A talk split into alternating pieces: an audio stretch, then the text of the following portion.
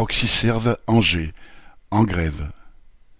Depuis le dix-sept janvier, la grande majorité des cinquante travailleurs de Proxiserve à Angers, une entreprise employant trois mille salariés au niveau national, est en grève pour l'amélioration des conditions de travail, l'uniformisation des primes et une augmentation de trois cents euros.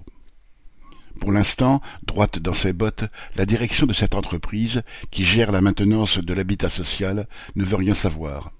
Les grévistes se retrouvent à une vingtaine et reconduisent chaque jour leur mouvement, restant fidèles au poste devant l'entreprise. Ils reçoivent des délégations de travailleurs d'autres entreprises et ont participé, pour certains, à la manifestation du 21 janvier contre la loi immigration. Ce fut l'occasion pour eux de populariser leur mouvement et de plus de recevoir un soutien financier non négligeable.